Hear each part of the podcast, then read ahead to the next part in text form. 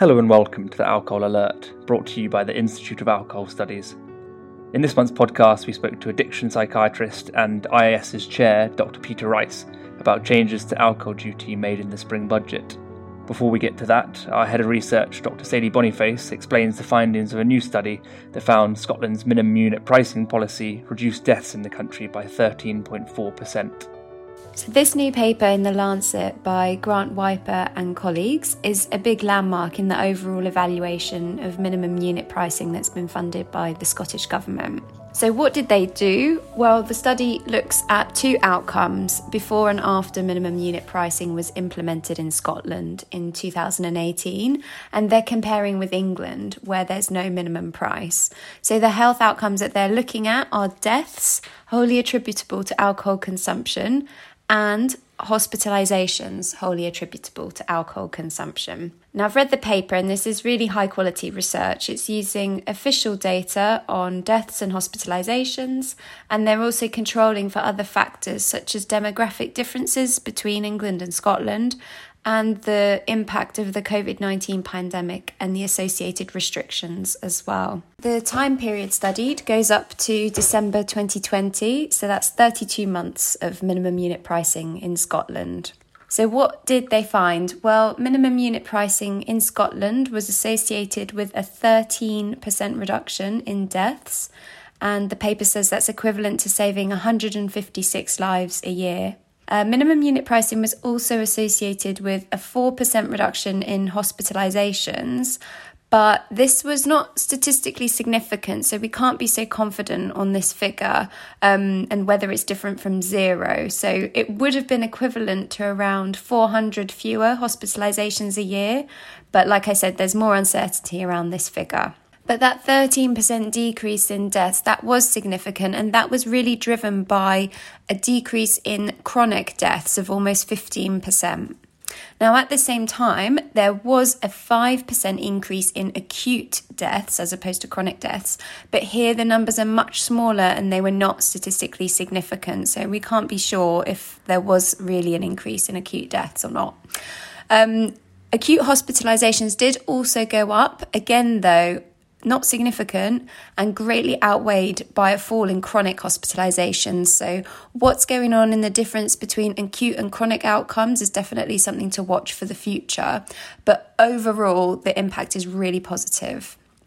So finally, the decrease in deaths was bigger in the 40% most deprived areas of Scotland. So this is good evidence that minimum unit pricing is narrowing health inequalities, and this fits really well with the findings from the modelling studies as well. So, summing up, this is an observational study, so on its own, it cannot prove a causal link, but there were no other major alcohol policy changes in the time period studied, and the authors have done a really good job controlling for other external factors as well. So, taken together, this plus all the other evidence from minimum unit pricing in Scotland, the picture is very positive from the evaluation. This study only looks at the first 32 months um, following the introduction of minimum unit pricing in Scotland, so it only goes up to December 2020. Um, and previous evidence suggests that the health gains from minimum unit pricing should continue longer into the future. So the figures from this study aren't the final say. However, with minimum unit pricing being set now at a level that was first proposed well over a decade ago of 50p per unit, that plus inflation levels being so high as they currently are, this does risk watering down the impact of the policy as it currently stands. But that will all get considered in the future because this study is part of a big evaluation and a full report summarising all these different components of the evaluation of minimum unit pricing in Scotland will be coming later this year from Public Health Scotland. Now over to Dr. Peter Rice to discuss what the Chancellor announced in the spring budget. He actually announced two things in a very short statement of a couple of sentences. He announced that all alcohol duties were going to go up by an inflationary measure, the retail price index, which I understand is going to be 10.1%, and that increase will apply from the 1st of August to all alcohol products. And the second thing he announced is that alongside that, there would be what's called draft relief, which is a new measure uh, which will reduce the tax on some products in pubs. And in fact, that's designed to, to get rid of the price rise effectively for uh, mainly beer and cider in pubs. So uh, the cost of all products are going up, but beer and cider in pubs is going to be effectively frozen. So that duty rise, who in the alcohol industry will that affect the most? Well, one of the slightly unusual things about this budget is that is that all alcohol categories are affected equally. Um, so, although that's what's um, anticipated to happen in the budget by the Office of Budget Responsibility, in fact, it rarely does happen.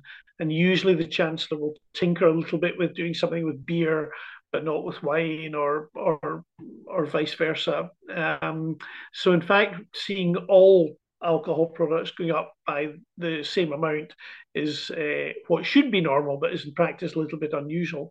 So um, all parts of the drinks industry will be affected equally, but of course the pubs will benefit somewhat from the draft duty relief, uh, which is a, a, a, a new measure. So this duty rise that will be probably affect um, alcohol in supermarkets a bit more does that duty rise have to be passed on to the consumer with price rises, or could that be absorbed into the profits of the company or in, in some other ways?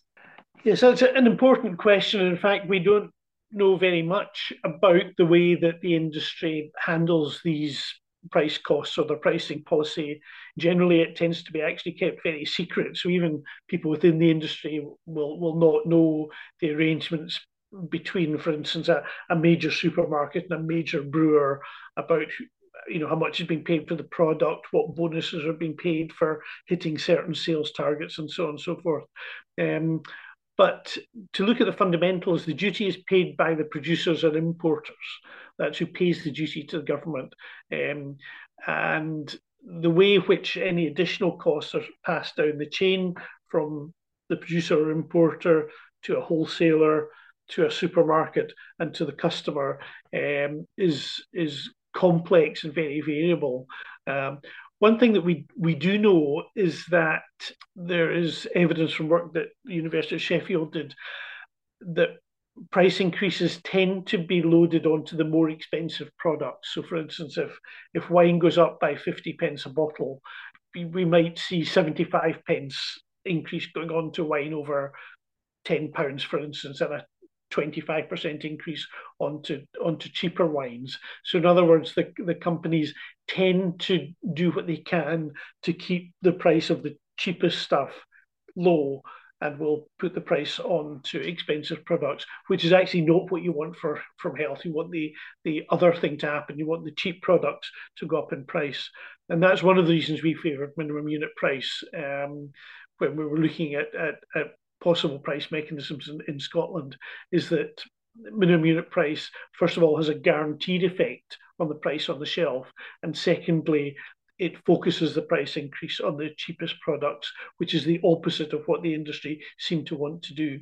That's a really interesting point, and it's something that I've definitely heard people within the public health community talking about. Is that perhaps minimum unit pricing isn't as important now because we have this alcohol duty reform, which will increase the price of cheap products. But as you say, if if it's a bit more nuanced than that, and the industry is um, loading uh, price increases on more expensive products so that they can maintain cheap products. There's an argument that MUP, yeah, would prevent this and therefore is needed um, to complement uh, changes to alcohol duty.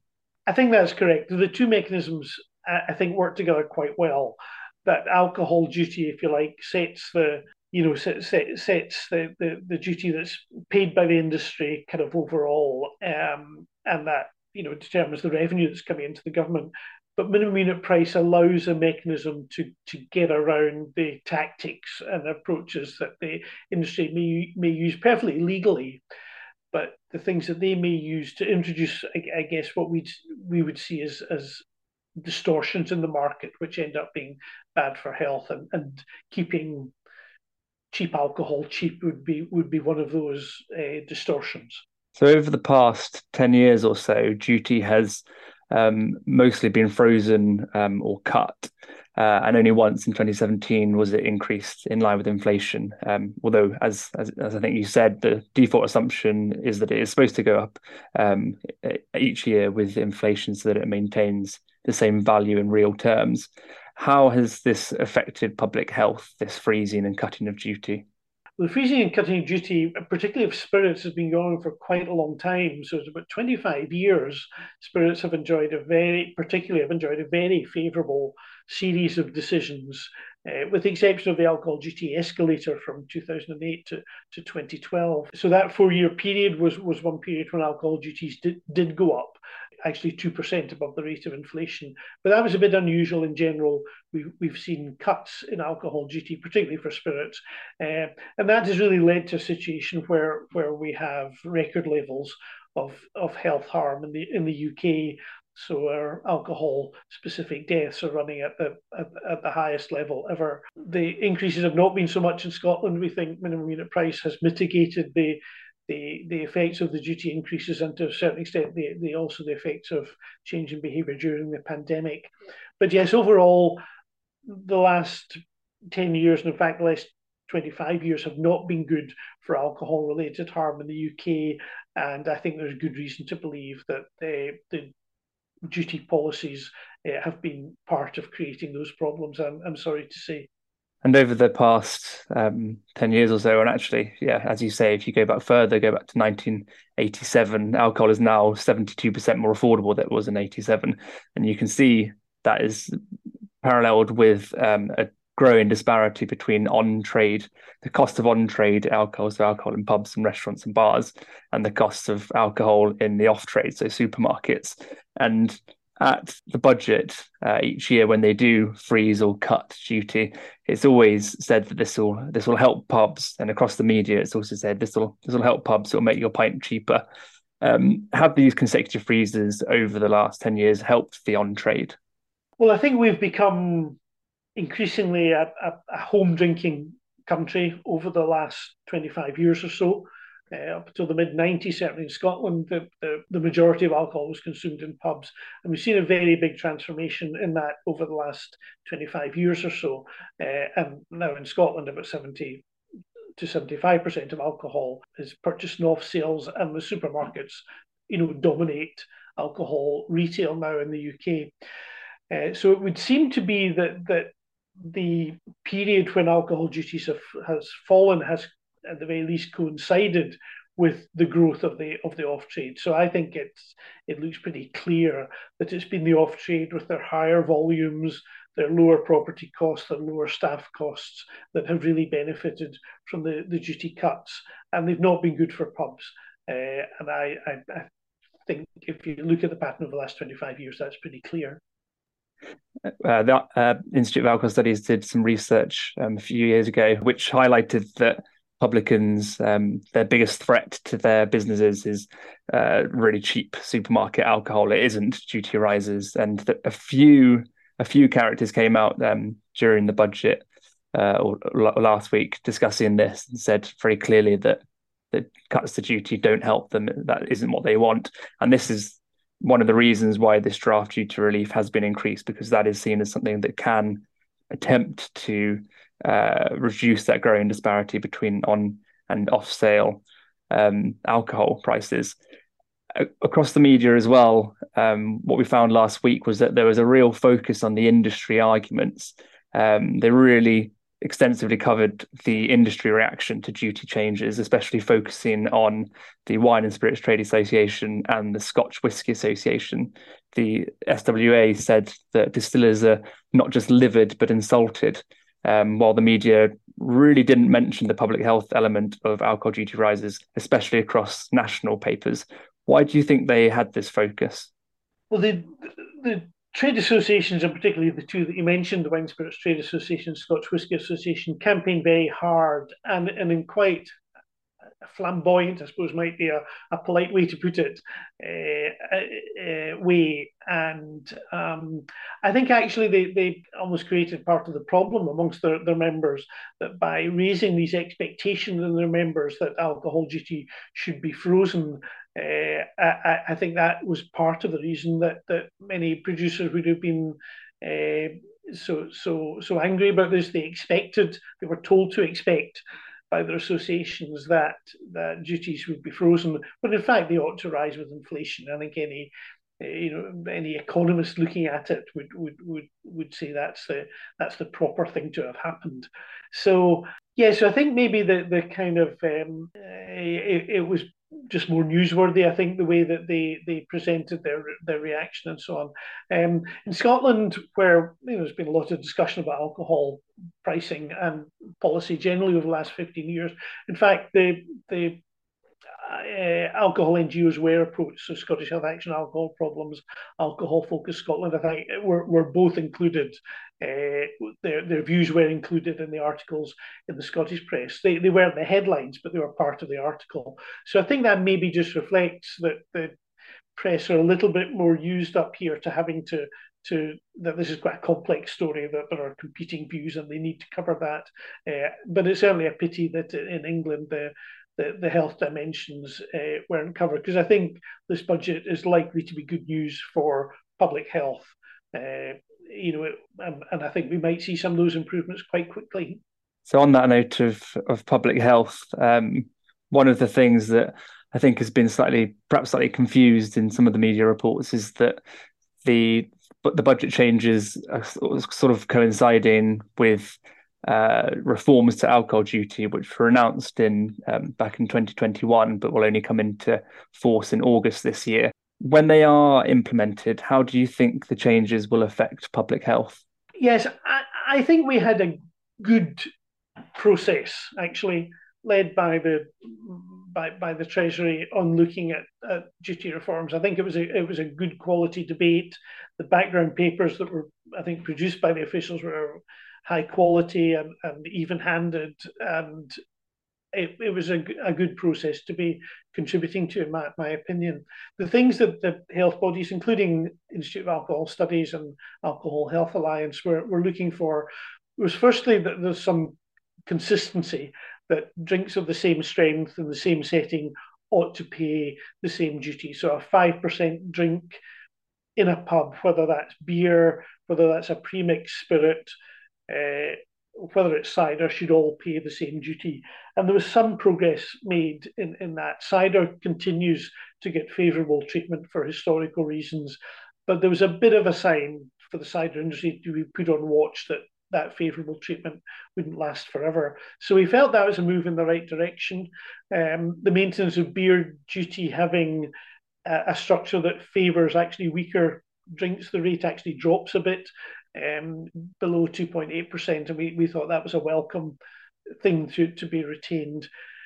We were also pleased that there was a recognition that higher strength drinks need to be taxed at a higher rate. So you need you ought to be paying more for your standard unit of alcohol, your 10 mLs, if that's coming in a in a, in a bottle of vodka at 37.5% than if it's coming in a bottle of beer at, at at maybe three and a half percent. Uh, and the reasons for that, I think, are there are two main reasons. One is that it's cheaper to produce and distribute the vodka, so you need to correct for that price advantage that those stronger drinks have.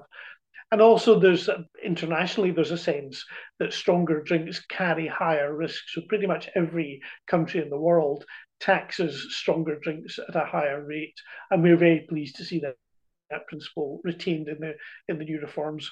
Um, the one thing I think that we wanted to see though was a some kind of a, an, a, an uprating mechanism that made the changes in alcohol duties less of a political theatre and a bit more of a kind of technical process that that that that happens. Of course, Parliament are going to want to keep a view on it uh, on, as a tax measure, and so they should. Um, but it shouldn't be an absolute kind of public relations centerpiece of the of the budget. We think that has led to some bad decisions. Uh, so we're still hope to get some kind of uprating mechanism. We're also keen in Scotland to see that for minimum unit price. So the uprating mechanism, I think, is still a, a prize to be won, and we'll continue to work on that. But overall, the duty reforms I think uh, have have been a positive story for for for public health, and uh, time will tell uh, whether we see the benefits from that. I certainly hope that we do. Yeah, I think one of the, the key issues is that, as you say, where will the duty rates be set? And if they aren't uprated, there is potential for the reforms to actually potentially do little to improve public health. Um, so it will be interesting, as you say, time will tell. I'm going to put you on the spot here and ask you that uh, if the Labour Party does win at the next election, you talk about the how it should be the upgrading should be changed to a sort of more technical approach and to sort of depoliticize it. If the Labour Party wins the next election, do you think they'll bring in an upgrading system and focus more on public health? I would hope they would. I would hope they would see that actually this is a measure that would solve them a bit of a presentational headache every year that it would improve public health and it, and it would would improve public finances. So I, you would hope that they would take a look at it and, and decide that this was worth doing. Um, I think as a kind of broader issue of, of, of the place of alcohol in political debate, I think there seems to be a great fear amongst politicians, particularly in Westminster, that doing anything on alcohol regulation is going to be politically toxic.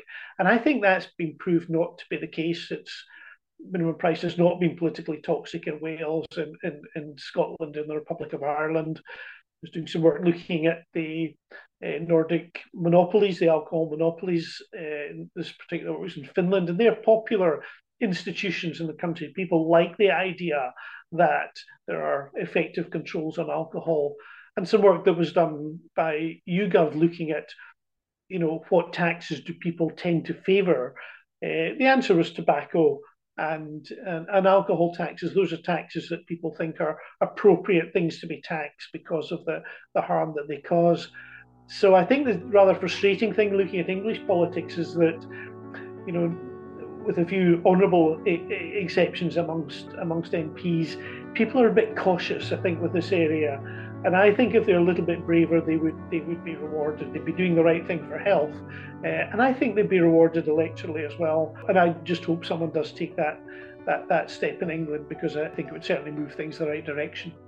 That is all for this month. Thank you for listening, and we hope you can join us in next month's podcast.